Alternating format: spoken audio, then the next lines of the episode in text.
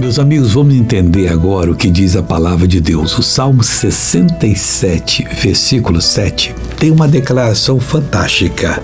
E se nós observarmos essa declaração, nós vamos então olhar para as coisas que nos cercam, os problemas que nos surgem com aquele ar de superioridade, que na verdade tem que ser assim. Diz da seguinte maneira a palavra de Deus: Deus nos abençoará. Acabou. Nunca vai amaldiçoar. Deus só olha para nós para abençoar. Aí o salmista finaliza dizendo: E todas as extremidades da terra o temerão. Não importa quando ouvirem falar da sua pessoa, da maneira como reta, santamente você viveu, no temor de Deus, as pessoas vão dizer: Eu vou buscar esse Deus. Estão respeitando a Deus. Eu vou servir esse Deus. A sua vida será um canal de bênção para outras pessoas. Agora eu quero orar com você, Pai.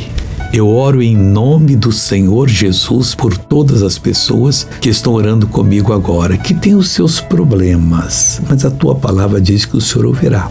Então, ouça o clamor delas. Eu as abençoo em o nome do Senhor Jesus e digo: fiquem abençoados em nome de Cristo. E você diz: Amém.